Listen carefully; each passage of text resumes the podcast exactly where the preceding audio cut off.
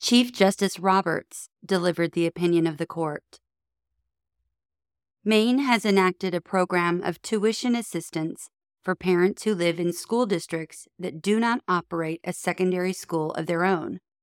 Under the program, parents designate the secondary school they would like their child to attend, public or private, and the school district transmits payments to that school to help defray the costs of tuition. Most private schools are eligible to receive the payments so long as they are non sectarian. The question presented is whether this restriction violates the Free Exercise Clause of the First Amendment. Part 1 Section A Maine's Constitution provides that the state's legislature shall require the several towns to make suitable provision at their own expense for the support and maintenance of public schools. In accordance with that command, the legislature has required that every school age child in Maine shall be provided an opportunity to receive the benefits of a free public education and that the required schools be operated by the legislative and governing bodies of local school administrative units. But Maine is the most rural state in the Union, and for many school districts, the realities of remote geography and low population density make those commands difficult to heed. Indeed, of Maine's 260 school administrative units, SAUs, fewer than half operate a public secondary school of their own. Maine has sought to deal with this problem in part by creating a program of tuition assistance for families that reside in such areas. Under that program, if an SAU neither operates its own public secondary school nor contracts with a particular public or private school for the education of its school aged children, the SAU must pay the tuition at the public school or the approved private school of the parent's choice at which the student is accepted. Parents who wish to take advantage of this benefit first select the school they wish their child to attend. If they select a private school that has been approved by the Maine Department of Education, the parent's SAU shall pay the tuition at the chosen school up to a specified maximum rate. To be approved to receive these payments, a private school must meet certain basic requirements under Maine's compulsory education law. The school must either be currently accredited by a New England Association of Schools and Colleges or separately approved for attendance purposes by the department. Schools seeking approval from the department must meet specified curricular requirements, such as using English as the language of instruction, offering a course in Maine history, including the Constitution of Maine, and Maine's cultural and ethnic heritage, and maintaining a student teacher ratio of not more than 30 to 1. The program imposes no geographic limitation. Parents may direct tuition payments to schools inside or outside the state, or even in foreign countries. In schools that qualify for the program because they are accredited, teachers need not be certified by the state, and Maine's curricular requirements do not apply single sex schools are eligible. Prior to 1981, parents could also direct the tuition assistance payments to religious schools. Indeed, in the 1979 1980 school year, over 200 Maine students opted to attend such schools through the tuition assistance program.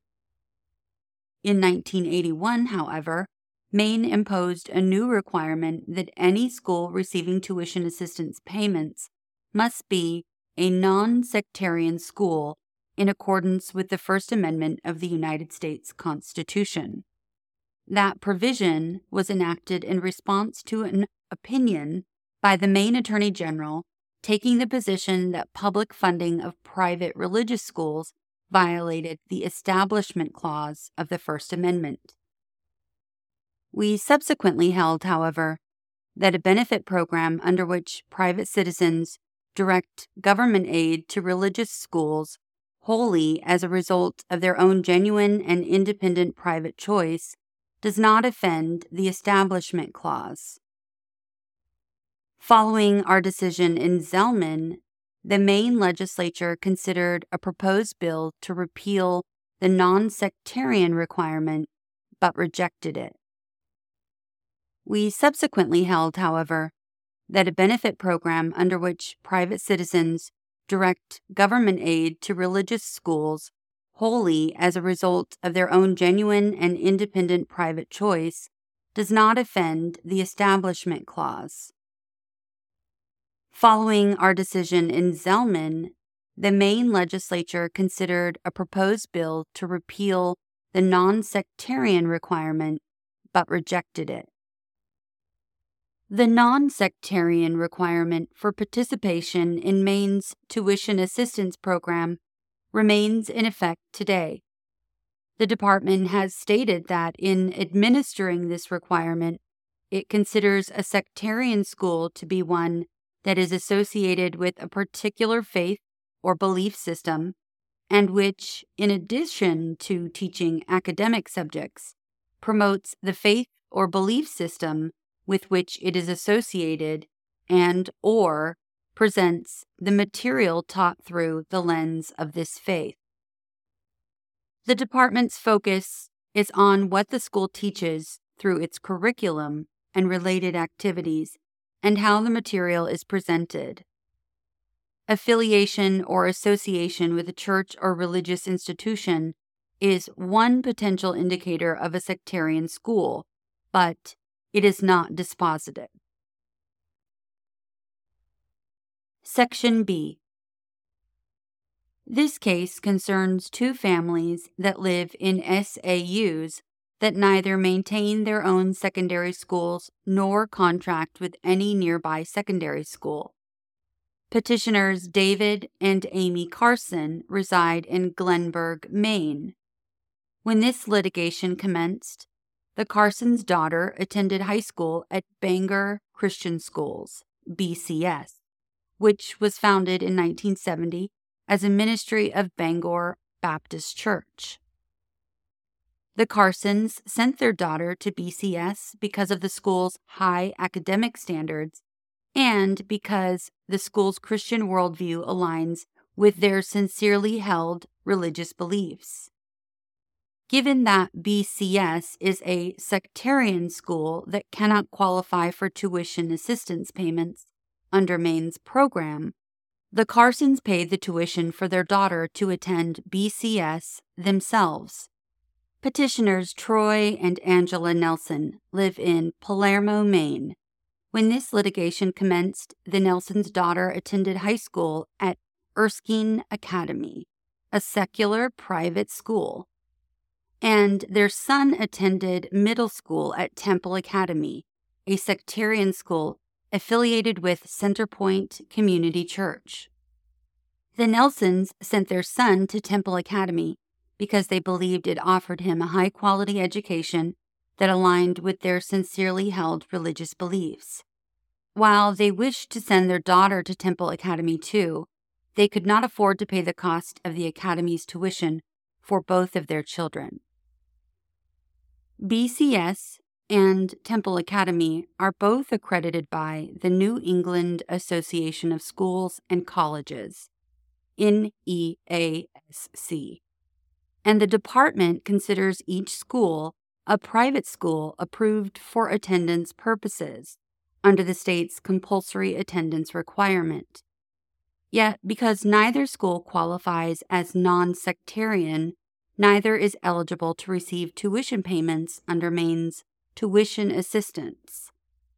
Absent the non sectarian requirement, the Carsons and the Nelsons would have asked their respective SAUs to pay the tuition to send their children to BCS and Temple Academy, respectively. In 2018, petitioners brought suit against the Commissioner of the Maine Department of Education. They alleged that the non sectarian requirement of Maine's tuition assistance program violated the Free Exercise Clause and the Establishment Clause of the First Amendment, as well as the Equal Protection Clause of the Fourteenth Amendment. Their complaint sought declaratory and injunctive relief against enforcement of the requirement. The parties filed cross motions for summary judgment on a stipulated record. Applying circuit precedent that had previously upheld the non sectarian requirement against challenge, the district court rejected petitioners' constitutional claims and granted judgment to the commissioner. While petitioners' appeal to the First Circuit was pending, this court decided Espinoza v. Montana Department of Revenue. Espinoza held that a provision of the Montana Constitution barring government aid to any school controlled in whole or in part by any church, sect, or denomination violated the Free Exercise Clause by prohibiting families from using otherwise available scholarship funds at the religious schools of their choosing. The First Circuit recognized that, in light of Espinoza, its prior precedent upholding Maine's non sectarian requirement was no longer controlling. But it nevertheless affirmed the district court's grant of judgment to the commissioner. As relevant here, the First Circuit offered two grounds to distinguish Maine's non sectarian requirement from the no aid provision at issue in Espinoza. First, the panel reasoned that whereas Montana had barred schools from receiving funding simply based on their religious identity, a status that in and of itself does not determine how a school would use the funds. Maine bars BCS and Temple Academy from receiving funding based on the religious use that they would make of it instructing the children. Second, the panel determined that Maine's tuition assistance program was distinct from the scholarships at issue in Espinoza because Maine had sought to provide a rough equivalent of the public school education that Maine may permissibly require to be secular, but is not otherwise accessible. Thus, the nature of the restriction at issue and the nature of the school aid program, of which it is a key part, led the panel to conclude once again that Maine's non sectarian requirement did not violate the Free Exercise Clause. We granted certiorari. Part 2 Section A The Free Exercise Clause of the First Amendment protects against indirect coercion or penalties on the free exercise of religion, not just outright prohibitions. In particular, we have repeatedly held that a state violates the Free Exercise Clause when it excludes religious observers from otherwise available public benefits. A state may not withhold unemployment benefits, for instance, on the ground that an individual lost his job for refusing to abandon the dictates of his faith. We have recently applied these principles in the context of two state efforts to withhold otherwise available public benefits from religious organizations. In Trinity Lutheran Church of Columbia v. Comer, we considered a Missouri program that offered grants to qualifying nonprofit organizations that installed cushioning playground surfaces made from recycled rubber tires.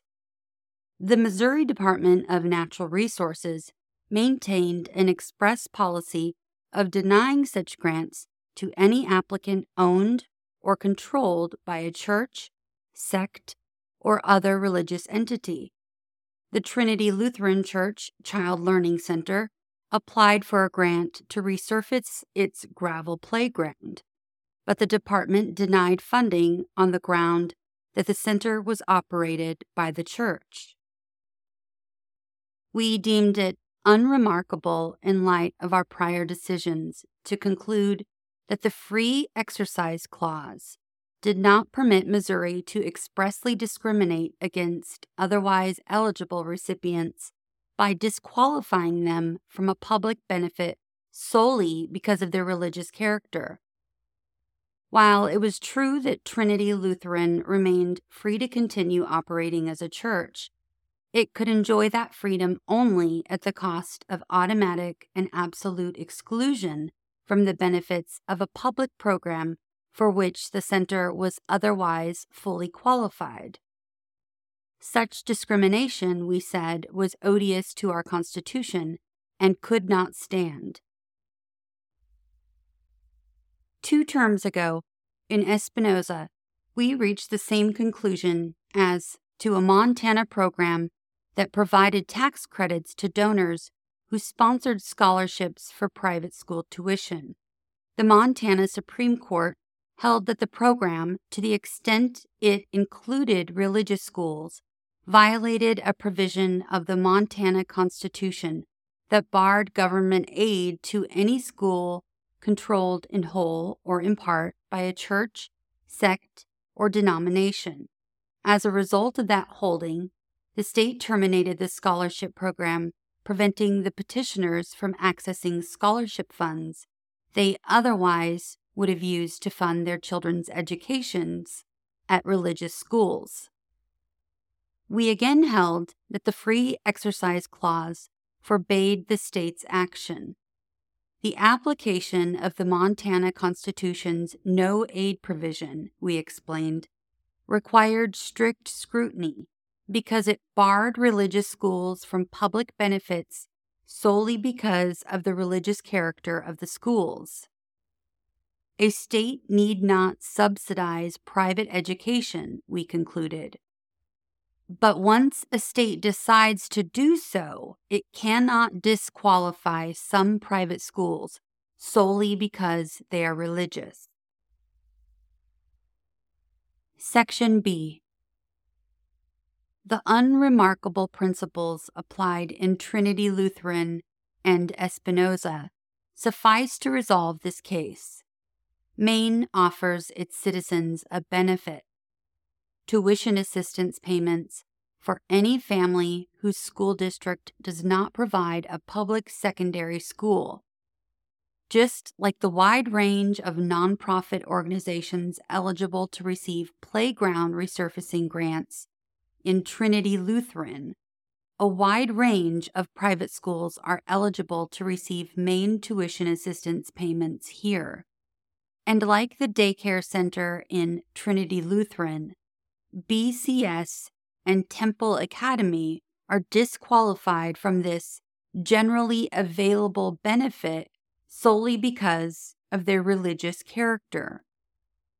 By conditioning the availability of benefits in that manner, Maine's tuition assistance program, like the program in Trinity Lutheran, effectively penalizes the free exercise of religion. Our recent decision in Espinoza applied these basic principles to the context of religious education that we consider today. There, as here, we considered a state benefit program under which public funds flowed to support tuition payments at private schools. And there, as here, that program specifically carved out private religious schools from those eligible to receive such funds. While the wording of the Montana and Maine provisions is different, their effect is the same to disqualify some private schools from funding solely because they are religious. A law that operates in that manner we held in Espinoza must be subjected to the strictest scrutiny. To satisfy strict scrutiny, government action must advance interests of the highest order and must be narrowly tailored in pursuit of those interests. a law that targets religious conduct for distinctive treatment will survive strict scrutiny only in rare cases. This is not one of them. As noted, a neutral benefit program in which public funds flow to religious organizations through the independent choices of private benefit recipients does not offend the Establishment Clause.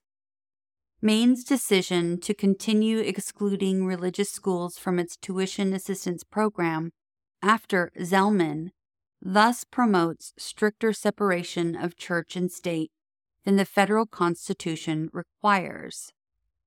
But as we explained in both Trinity Lutheran and Espinoza, such an interest in separating church and state more fiercely than the federal Constitution cannot qualify as compelling in the face of the infringement of free exercise. Justice Breyer stresses the importance of government neutrality when it comes to religious matters. But there is nothing neutral about Maine's program. The state pays tuition for certain students at private schools, so long as the schools are not religious. That is discrimination against religion. A state's anti establishment interest does not justify enactments that exclude some members of the community from an otherwise generally available public benefit because of their religious exercise.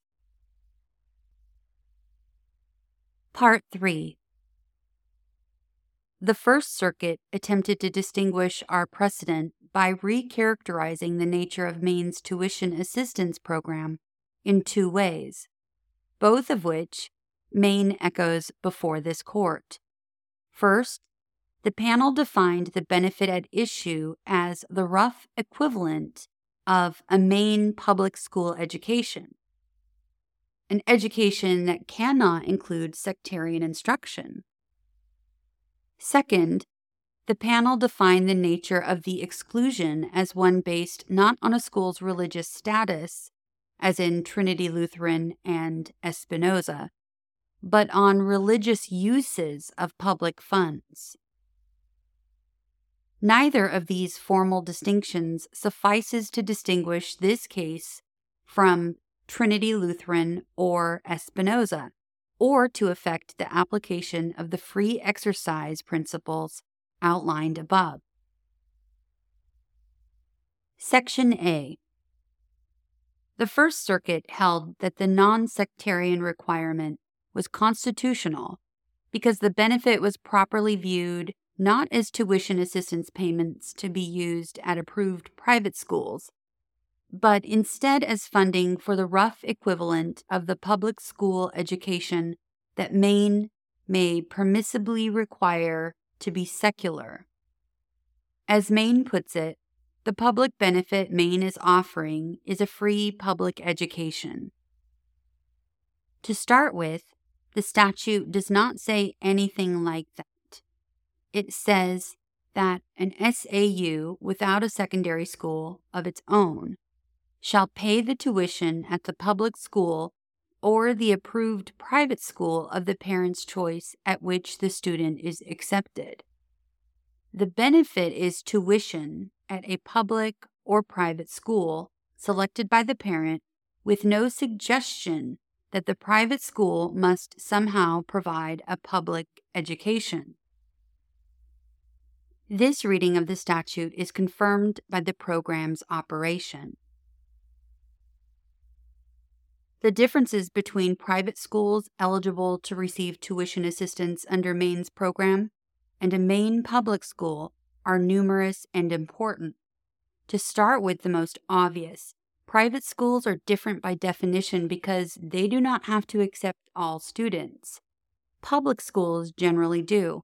Second, the free public education that Maine insists it is providing through the tuition assistance program is often not free.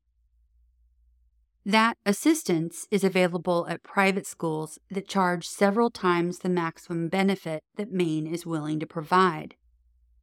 Moreover, the curriculum taught at participating private schools need not even resemble that taught in the Maine public schools.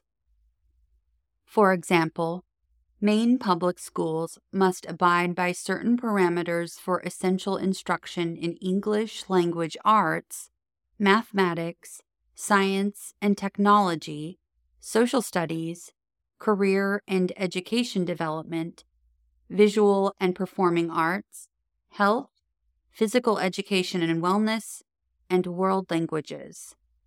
But NEASC accredited private schools are exempt from these requirements and instead subject only to general standards and indicators governing the implementation of their own chosen curriculum.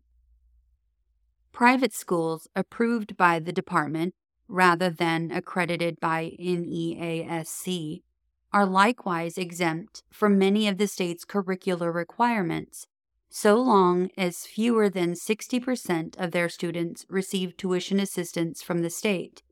For instance, such schools need not abide by Maine's comprehensive statewide system of learning results, including the parameters for essential instruction referenced above, and they need not administer the annual state assessments in English language arts, mathematics, and science. There are other distinctions too. Participating schools need not hire state certified teachers, and the schools can be single sex. In short, it is simply not the case that these schools, to be eligible for state funds, must offer an education that is equivalent, roughly or otherwise, to that available in the Maine public schools. But the key manner in which the two educational experiences are required to be equivalent is that they must both be secular. Saying that Maine offers a benefit limited to private secular education is just another way of saying that Maine does not extend tuition assistance payments to parents who choose to educate their children at religious schools. But the definition of a particular program can always be manipulated to subsume the challenged condition and to allow states to recast a conditioning on funding in this manner would be to see the First Amendment reduced to a simple semantic exercise. Maine's formulation does not answer the question in this case, it simply restates it. Indeed, were we to accept Maine's argument, our decision in Espinoza would be rendered essentially meaningless. By Maine's logic, Montana could have obtained the same result that we held violated the First Amendment simply by redefining its tax credit for sponsors of generally available scholarships as limited to tuition payments for the rough equivalent of a Montana public education, meaning a secular education. But our holding in Espinoza turned on the substance of free exercise protections, not on the presence or absence of magic words. That holding applies fully whether the prohibited discrimination is an express provision or in a party's reconceptualization of the public benefit. Maine may provide a strictly secular education in its public schools, but BCS and Temple Academy, like numerous other recipients of Maine tuition assistance payments, are not public schools. In order to provide an education to children who live in certain parts of its far flung state, Maine has decided not to operate schools of its own, but instead to offer tuition assistance that parents may direct to the public or private schools of their choice. Maine's administration of that benefit is subject to the free exercise principles governing any such public benefit program, including the prohibition on denying the benefit based on a recipient's religious exercise. The dissents are wrong to say that under our decision today, Maine must fund religious education. Maine chose to allow some parents to direct state tuition payments to private schools. That decision was not forced upon it. The state retains a number of options. It could expand the reach of its public school system, increase the availability of transportation, provide some combination of tutoring, remote learning, and partial attendance, or even operate boarding schools of its own. As we held in Espinoza, a state need not subsidize private education. But once a state decides to do so, it cannot disqualify some private schools solely because they are religious. Section B the Court of Appeals also attempted to distinguish this case from Trinity Lutheran and Espinoza on the ground that the funding restrictions in those cases were solely status based religious discrimination, while the challenged provision here imposes a use based restriction. Justice Breyer makes the same argument. In Trinity Lutheran, the Missouri Constitution banned the use of public funds in aid of any church, sect, or denomination of religion. We noted that the case involved express discrimination based on religious identity, which was sufficient unto the day in deciding it, and that our opinion did not address religious uses of funding. So, too, in Espinoza, the discrimination at issue was described by the Montana Supreme Court as a prohibition on aiding schools controlled by churches, and we analyzed the issue in terms of religious status and not religious use. Foreshadowing Maine's argument here, Montana argued that its case was different from Trinity Lutheran's because it involved not playground resurfacing, but general funds that could be used for religious ends by some recipients. Particularly schools that believe faith should permeate everything they do. We explained, however, that the strict scrutiny triggered by status based discrimination could not be avoided by arguing that one of its goals or effects was preventing religious organizations from putting aid to religious uses.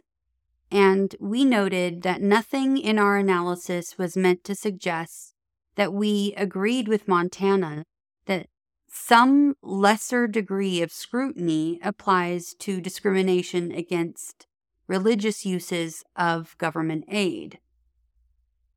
Maine's argument, however, along with the decision below and Justice Breyer's dissent, is premised on precisely such a distinction. That premise, however, misreads our precedents. In Trinity Lutheran and Espinoza, we held that the Free Exercise Clause forbids discrimination on the basis of religious status but those decisions never suggested that use based discrimination is any less offensive to the Free Exercise Clause. This case illustrates why.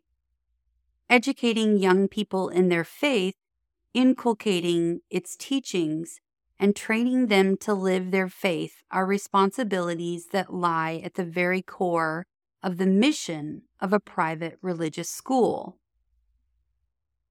Any attempt to give effect to such a distinction by scrutinizing whether and how a religious school pursues its educational mission would also raise serious concerns about state entanglement with religion and denominational favoritism.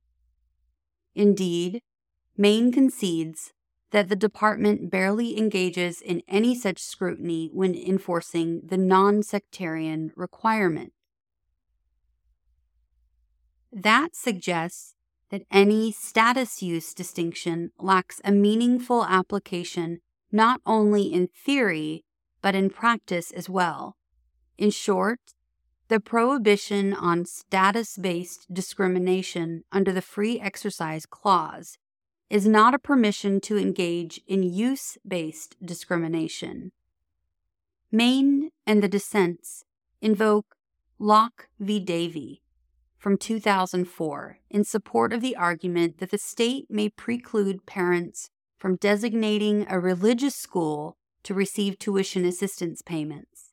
In that case, Washington had established a scholarship fund to assist academically gifted students with post secondary education expenses.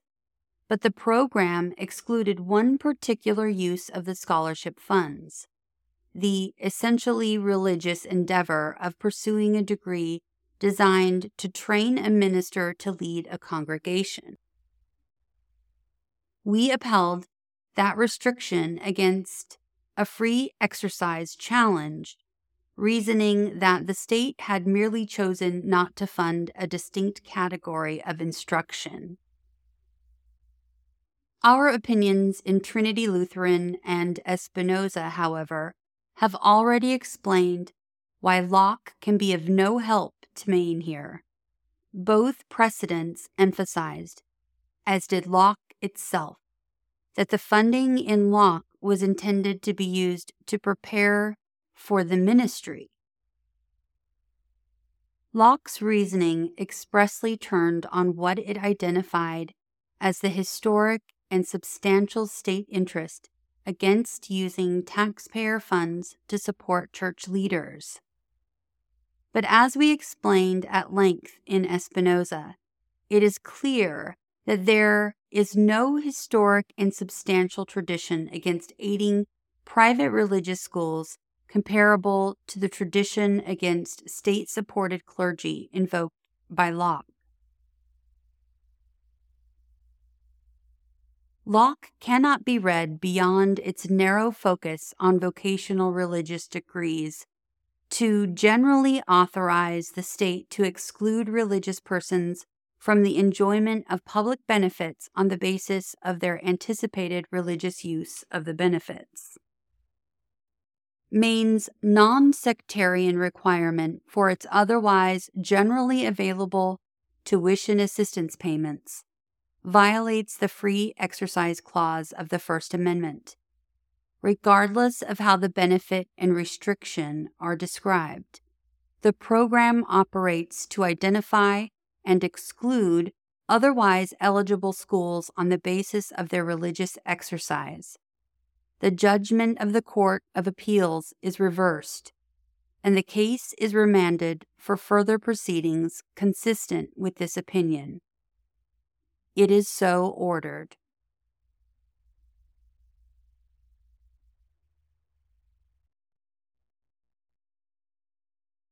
We've come to the end of the opinion. Until next episode, thanks for listening to what SCOTUS wrote us.